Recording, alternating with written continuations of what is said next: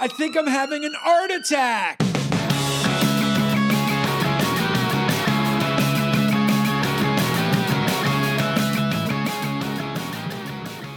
What's up, everybody, and welcome to another episode of Art Attack with your host, myself, Justin Bua, and art historian extraordinaire, Lizzie Destan.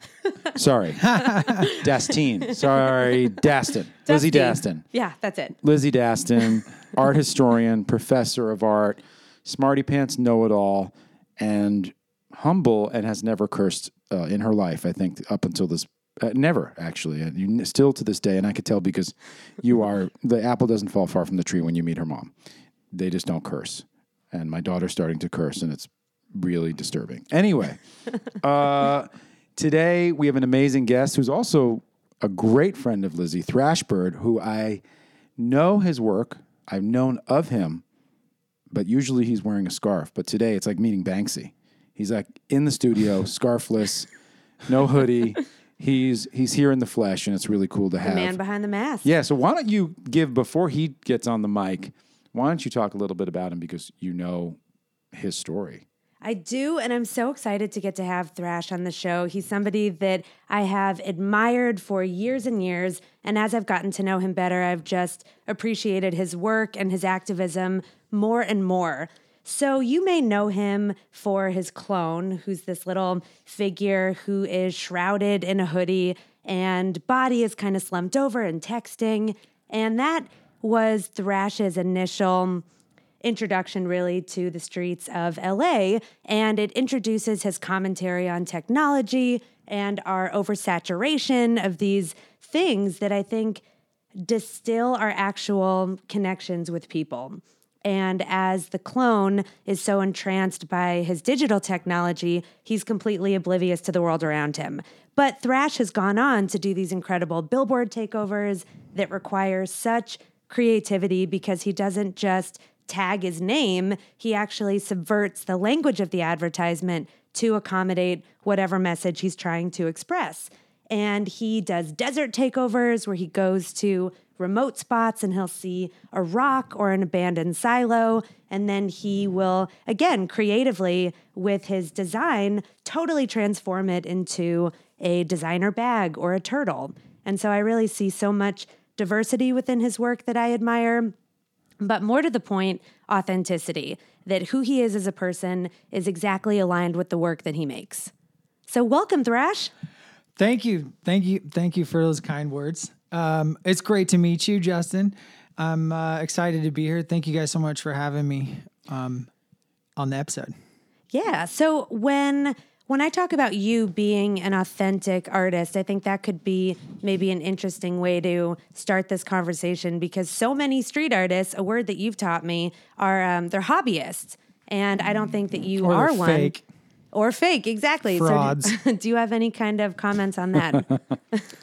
Um, I mean, it, it really comes down to your interpretation of what authenticity means, right? So, I guess for me, what it means is whatever you say in public, you should probably act that in private and and in public as Can well. Can you give an example of that?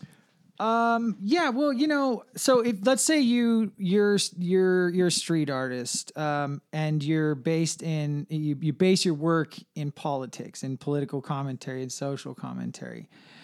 I feel to be authentic, if you are going to capitalize on issues that are coming out, you know, in the media or culturally, that you probably should if you're going to call someone out, if you're going to call something out, then you probably should live that. You shouldn't be doing that in your own personal life. You should definitely take a look at that. And if you are, you know, rectify that and live better. But I see a lot of opportunism. And so, what I mean by opportunism is essentially cashing in on whatever is the topic of the day. So, let's say, for example, um, Melania Trump wears a shirt that everyone finds offensive, and uh, someone cashes in on that.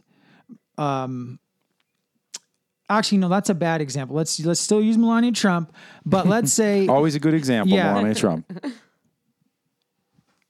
you know what? No, we're not going to use Melania Trump. Let's I'm do going to the go Me back to Too- this way. Me no, Too I got, I movement, got, maybe? yeah, yeah. So if you're going to cash in on the Me Too movement, and you're going to do some some piece of street art that's calling some celebrity out or something like that specifically, or if you're just going to make a comment on that, you shouldn't be guilty of Me Too. And if you are, you need to take a look at that. But if you continue to be guilty of it, then I find you inauthentic. I th- find you inauthentic, and I find you to be a fraud because essentially you're just opportunistically cashing in to build your own brand, to build your own name. Now, I agree with that. And where is your responsibility in being transparent with the knowledge that you have that certain people are inauthentic? Well, that's an interesting one because I remain anonymous for the most part. So it could be very easy for me to hide everything behind that mask, hide my actual real life behavior behind that. And I feel like that's what a lot of artists do out there. Specifically, I'm not going to name names, but I'm just going to. You can name names. Okay. Why not? I mean, Jesus, we're Well, here. it'd be a, definitely a very controversial episode and probably create quite the stir in the LA scene. So it's um, an opinion. It's an opinion. It's all good. Well, you know, there's a oh, man. This is tough. There's a couple artists out there that everybody knows um, who have cashed in on me too, and I know for a fact that both of these guys are guilty of it to this day. And they are not 16, 17 year old kids that haven't learned the appropriate ways to act around women yet or men. They're not even in their mid 20s and still kind of haven't learned, maybe college, you know, they just got out, whatever. No, we're talking about 50 year old men that still operate like 16 year old boys. And these are artists that have on multiple occasions done artwork about the Me Too movement. And to the outside world, because there's no transparency there, they think these guys are angels for this work, right? But the reality is they are as guilty of it as anybody who's lost everything in their life, like Harvey Weinstein, uh, which one of them did a piece on Harvey Weinstein last year. Or Who is this person? I'm not going to name names. I'm just going to people can investigate and, and they're- but figure it they're out but for they are street artists. No, yeah, Yeah, they're but I have a street question artists. about that, about not naming names, because when I and I totally because I don't want to 'cause deal it's- with the I don't want to deal with the fallout really. I mean, I really wish I could because I feel like I should be able to do that, but I feel like it's going to have a lot of repercussions for me, which is ironic because that's what the whole Me Too movement is about, is about speaking out. Right. And so there is a lot of hypocrisy in that. But when I asked about your responsibility, of course, one side of that question is how are you as a person responsible for the messages that you as a public figure convey? But then the other side of that is if you know that somebody is being hypocritical in his or her own personal behavior, is it your responsibility to call that person out? Because That's- viewers don't know. Yeah, it, that's what I'm trying to figure out. I'm trying to, to navigate that right now. My heart and gut are telling me to out these fuckers. Well, it's kind of. But- I think you already did by virtue of the fact that you said they did a Harvey Weinstein piece. Yeah. So I don't know who the fuck that is, but I'm about to Google that I shit. do. You'll figure it out. Well, You'll figure it it? out. It, I'm in the same position that he's in. And then the I'll other tell you the other if- one. The, the other one who's The other one did a piece on- the other one used Melania Trump and and and had Me Too in the piece. And that dude, every single woman that I know that has has had encounters with that guy finds him inappropriate and creepy. including me. I was at one. Who are you fucking talking about? I know. about? Don't you Because want to come out with us? No, he I do. about I my really, I really You might as feel well like say it because these anyone's gonna here's the Google thing, it and though. figure it out Here's the thing: is there is no transparency, and you can do whatever you want on social media. You can say whatever you want, right? no one's But saying it's I- just not a but- fact. But the thing is, is is, and I have discrepancies in my past, and I've been talking to my manager and I've been talking to some people because there are things that happened when I was a teenager. And you know, I don't like I mean, the I guess what I'm trying to say is like everybody has you learn as you as you grow up. But once you hit a certain age, and obviously I'm just going to go tangential, um if it's as inappropriate or um, let's say criminal as uh, the accusations to get against Brett Kavanaugh, that's a whole different story. I don't give a shit if you're 17 years old, man. You put your hand over someone and you're you're trapping them in a room, that's criminal behavior.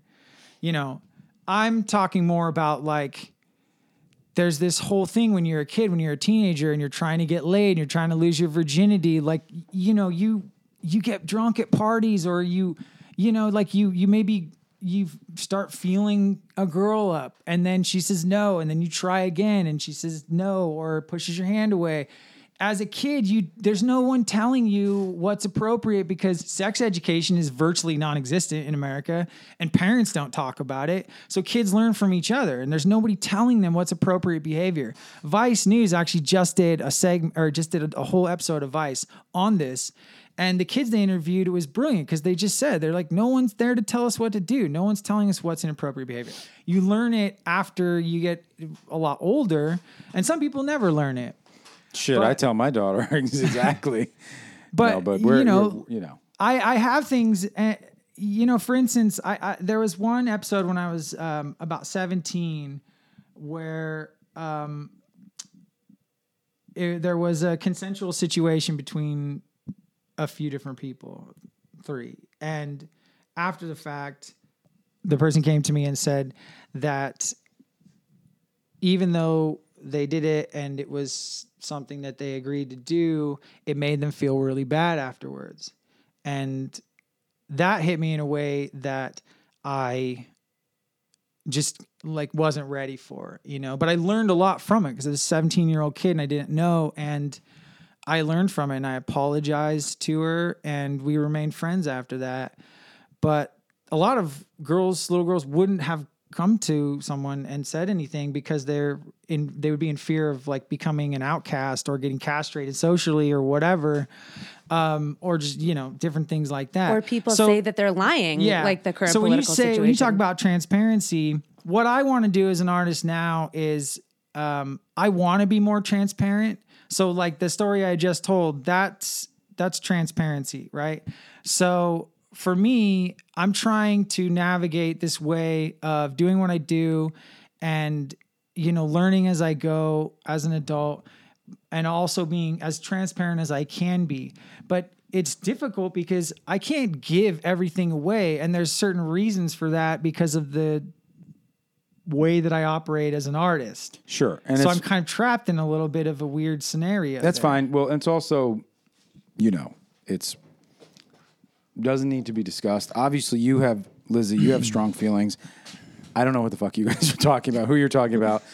But we let us move to uh, an area of other artists that you feel that are inauthentic because clearly there's an authenticity to your work. You live it. You breathe it. I Yeah. you what I do want to say is I'm not even remotely perfect, and it's it's Sure. I'm constantly trying to you know progress as a human being. So I am doing my absolute best and I, to to be better all the time.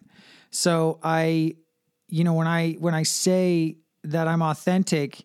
There are discrepancies and there are hypocrisies because we all have hypocrisies. Absolutely. Impossible not to. So I'm nowhere near perfect, Mm-hmm. but I'm talking about things that are, I guess, more severe when I say inauthentic than, you know, just like I buy clothes that are made in sweatshops because it's virtually impossible not to, and I can't afford fair trade clothes, and there are not a lot of options. Give me more options. So that's, I guess, a hypocrisy or whatever. But I'm Mm-hmm. always just doing my best and trying to do better. Okay. Uh, who out there because the street art world now is is is pretty muddy.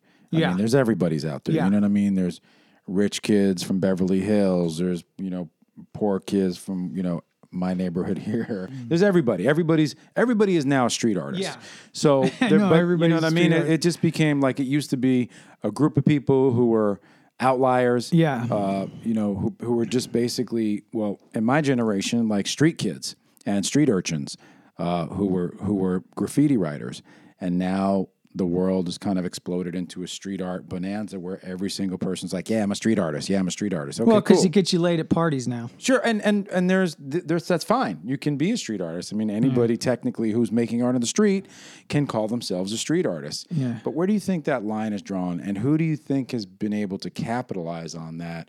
Who is not really authentic? Because I feel like even, uh, you know, I look at guys like uh, Coffee. He's so good, so legit. Like to me, I, I love his work. Mac, El Mac, so good, Yeah. so legit. Just like, damn. I look at those people like they're straight legit and everybody. And then there's people like Retna who have, you know, started on the street and made his way deep, deep into the homes of the rich and famous. You know what I mean? Like Yeah, but he, I mean, well, sorry, I'll let you finish. no, no, no. But he, but like somebody like that. But then I see a bunch of other people. And I'm like, damn, you know, like where did this person come from? And but they've got a lot of shine all of a sudden.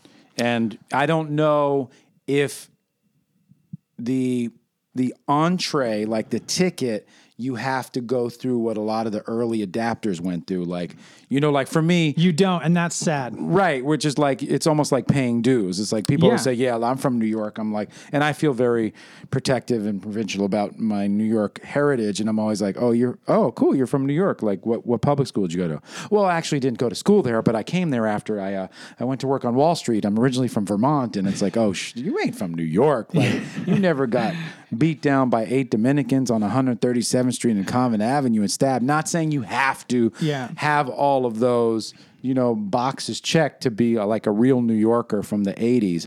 But, you know, there's a certain real pride that we have from New York City because we did go through a lot. So there's a camaraderie. And I feel like it's the same thing with the street artists, right? Like there's a lot of shit that the street artists go through.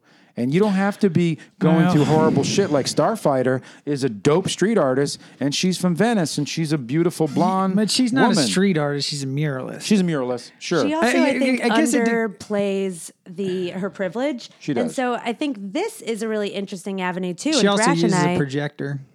Right, and but she's fucking dope. and I don't care that she uses a projector because just like I don't we've care, had this but conversation. that goes back to authenticity. If you're gonna use a projector and you're gonna market yourself Okay. as a as a as a like photorealistic mural painter, then people should probably know that. Yeah, But be don't transparent kn- about it, I guess. But my thought is, all right, so camera obscuras, they are tools to help painters with perspective. If I was given a camera obscura, my drawing would still look like a child, a childish doodle. So I listened, I listened to this whole episode that you guys did on this. I don't I yeah. like if that's true. talking to the to, to the radio. I don't know if that's true because uh, look at what Vermeer. Okay, we, Vermeer still his. Even But- though he used the camera obscura, his color choices were Yeah, stunning and gorgeous. Because my mind moves so fast, I'll forget stuff. But I ahead, can go. we comment? On, go can I ahead. Yeah, comment on what you were saying? Yeah, earlier? absolutely. So to go back to the whole like what makes somebody a street artist Mm-hmm. or whatever. Here's my thing, right? This is what I see a lot of right now, and you kind of said it is.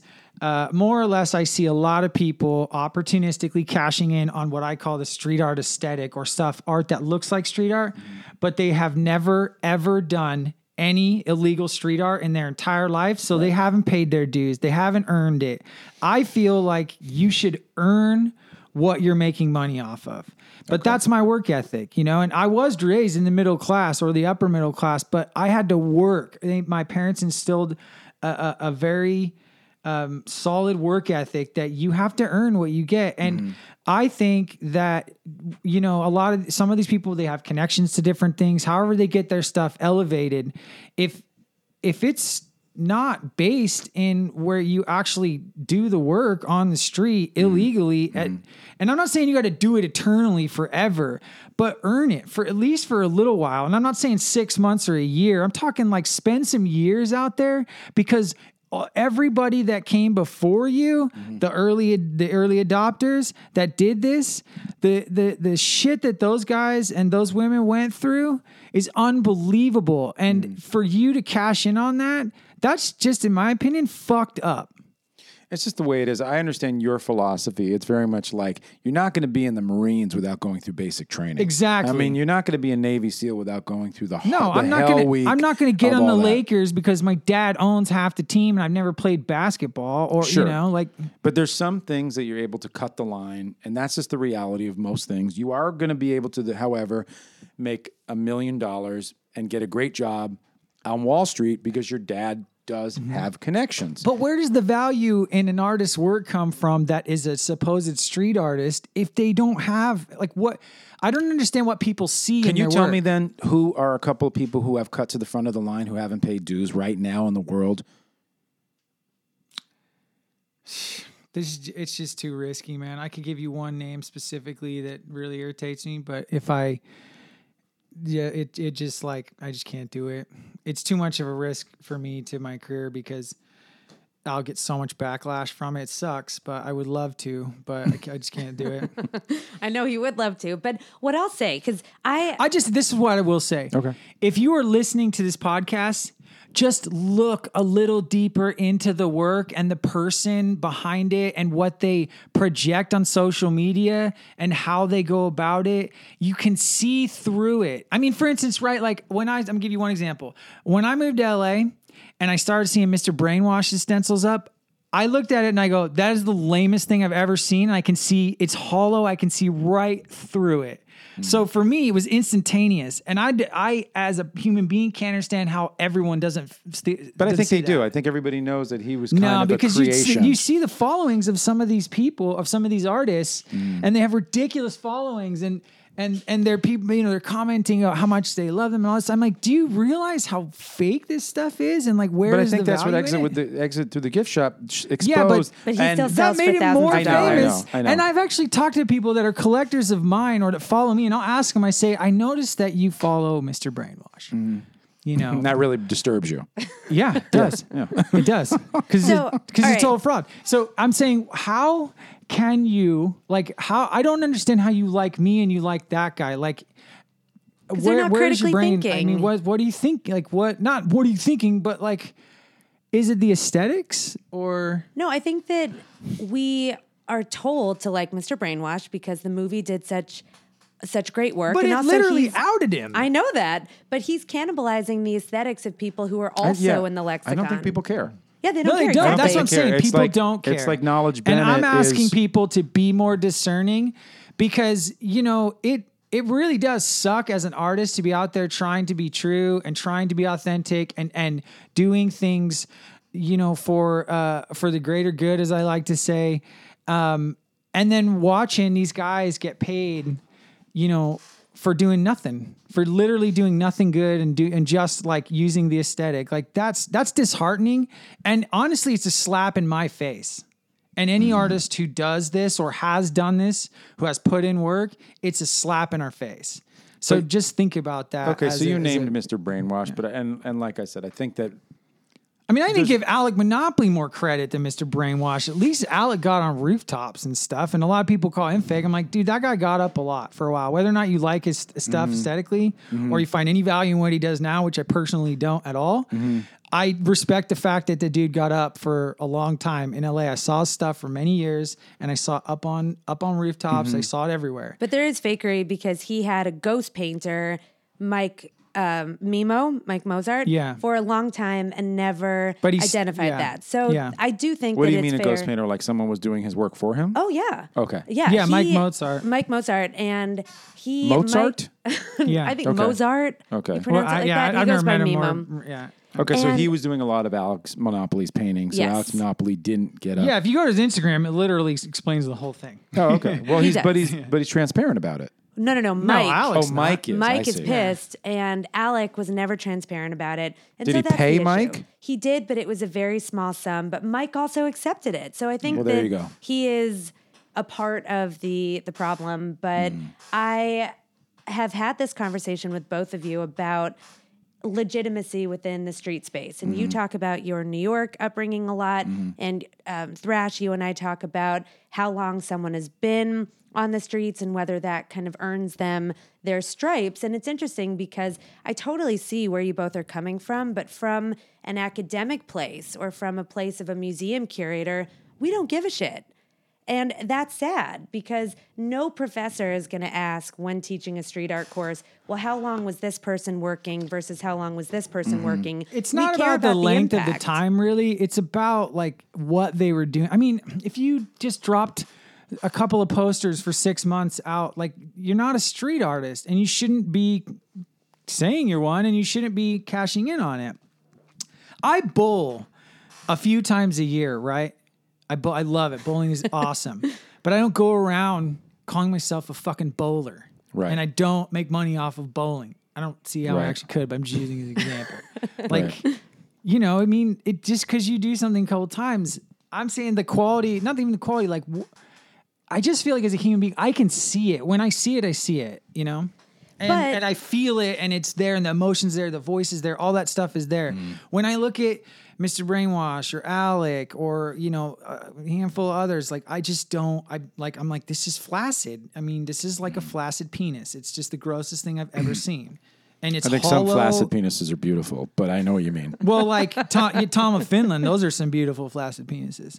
But um, for the most part, it's just it's just hollow. It's just I understand what you're saying. empty. There's there's a certain authenticity and grittiness about street art, and so it should really accompany that. And I understand what you're saying with well, uh, doesn't the value, the whole premise of street art even being worth any money comes from the fact that all these guys were doing it illegally on the street. That's Sure. where the whole basis of the value system comes from. You did stuff illegally on the streets, didn't you? sure, I got in trouble for it too. yeah.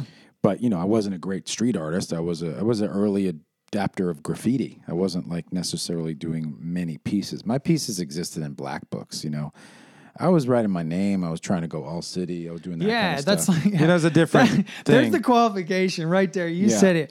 Go all city for a mm-hmm. while, and then you come talk to me. Yeah, but I was, thir- you know, look, I was 13 years old. I'm 68, so like, like 81, you know, in eight or 80, 81, I was trying to go all city. It was like a whole different world. But I mm. understand what you're saying, and I understand um, what your discrepancy is with. Well, I, uh, the other thing is like what I see now too. In addition to that, is that you know it's instantaneous. I'm Banksy. Like mm-hmm. you, they put a couple things up on the street that are purely aesthetically pleasing, and mm-hmm. then it's like, put me in your gallery. Let me get a solo show.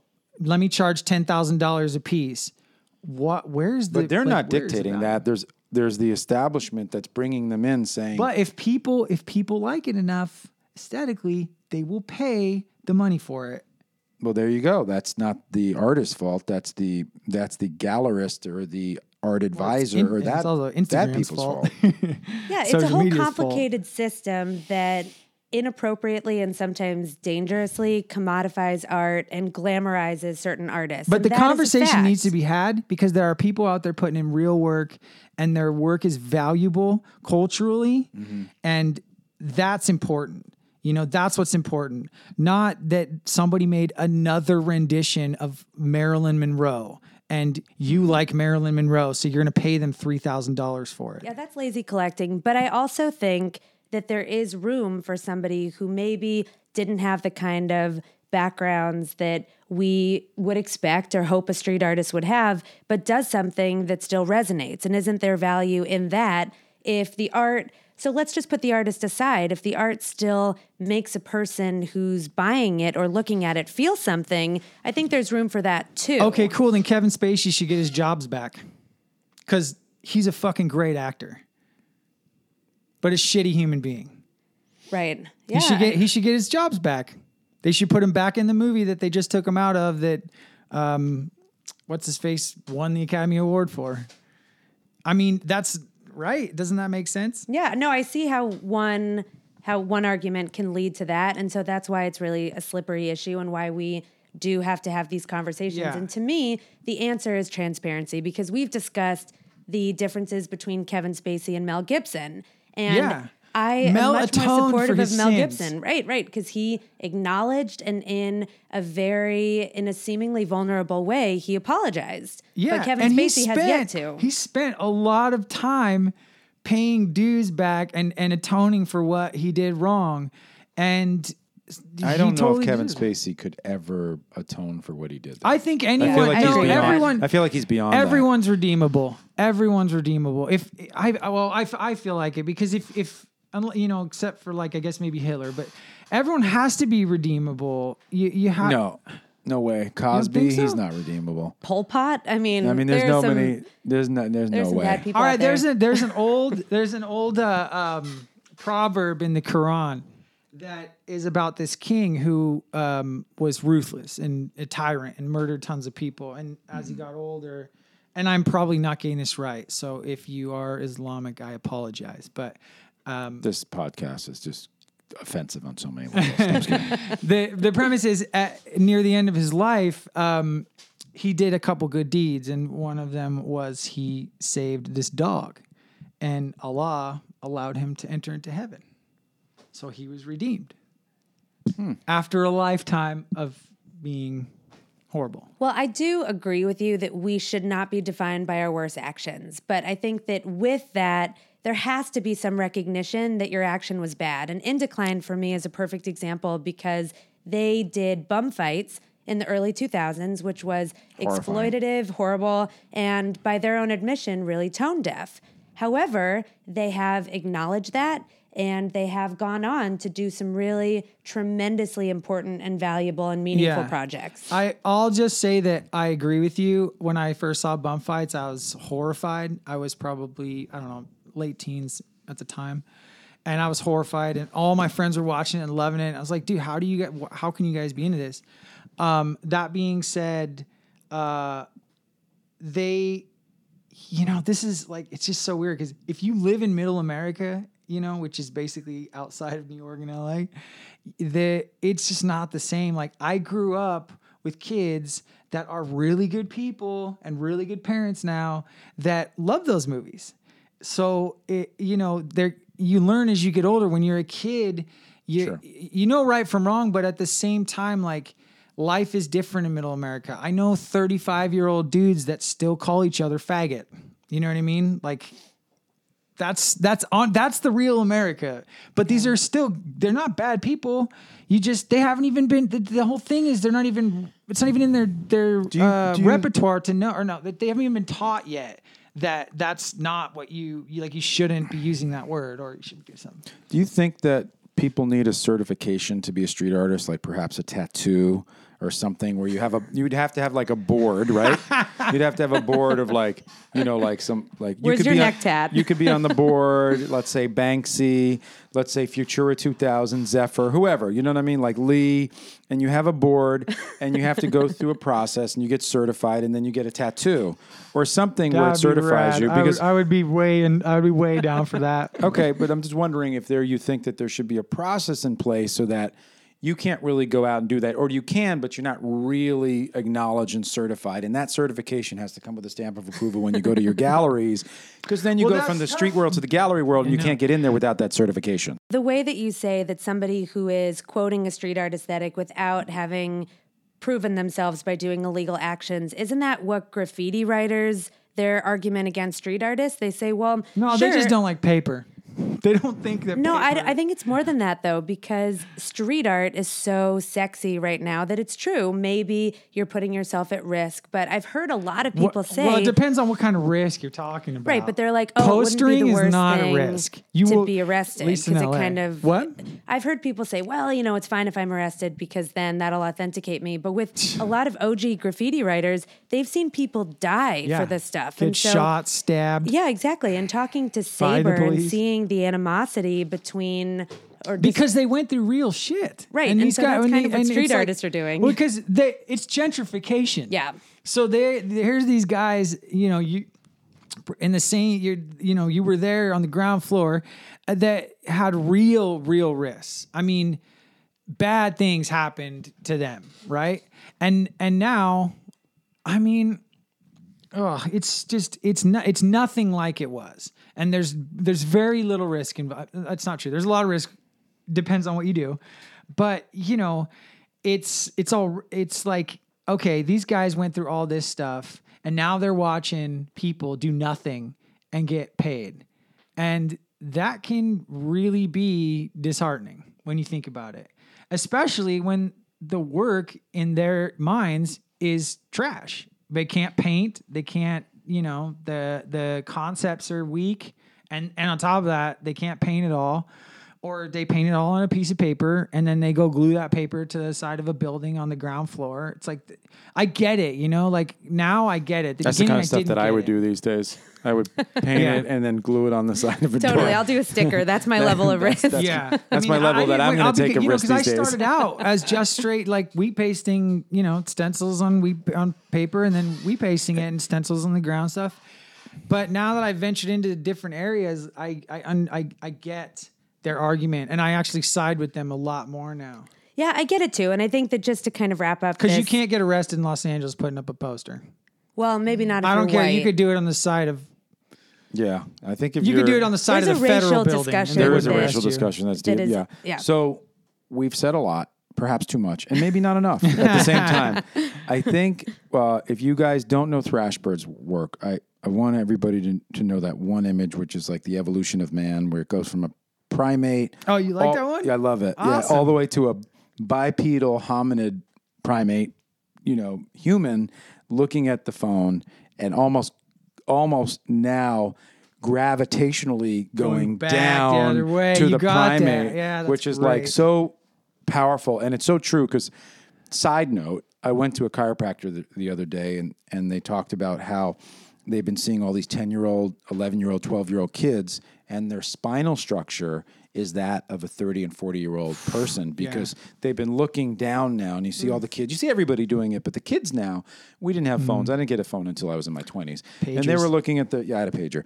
But um not because of anything but other than a pager and a payphone. But uh, i had uh, two turntables and a microphone guys. So i you know now they're looking down at a phone i think you capture that really beautifully where you should see you know the evolution of man back to the really de-evolution and where we're going now Yeah. we're so in our devices we're so out of body that I think it's important that you're putting out those messaging, those messages out there in the world. And I think you're doing some really important stuff, and people really should check out your stuff and some of the other artists that are that are out there uh, now doing important shit. And I know Lizzie, you're raising your hand like a schoolgirl. Yes, you're, you're next. Go I'm ahead. not a schoolgirl. I'm the teacher. you are the teacher. You're the you're running this show.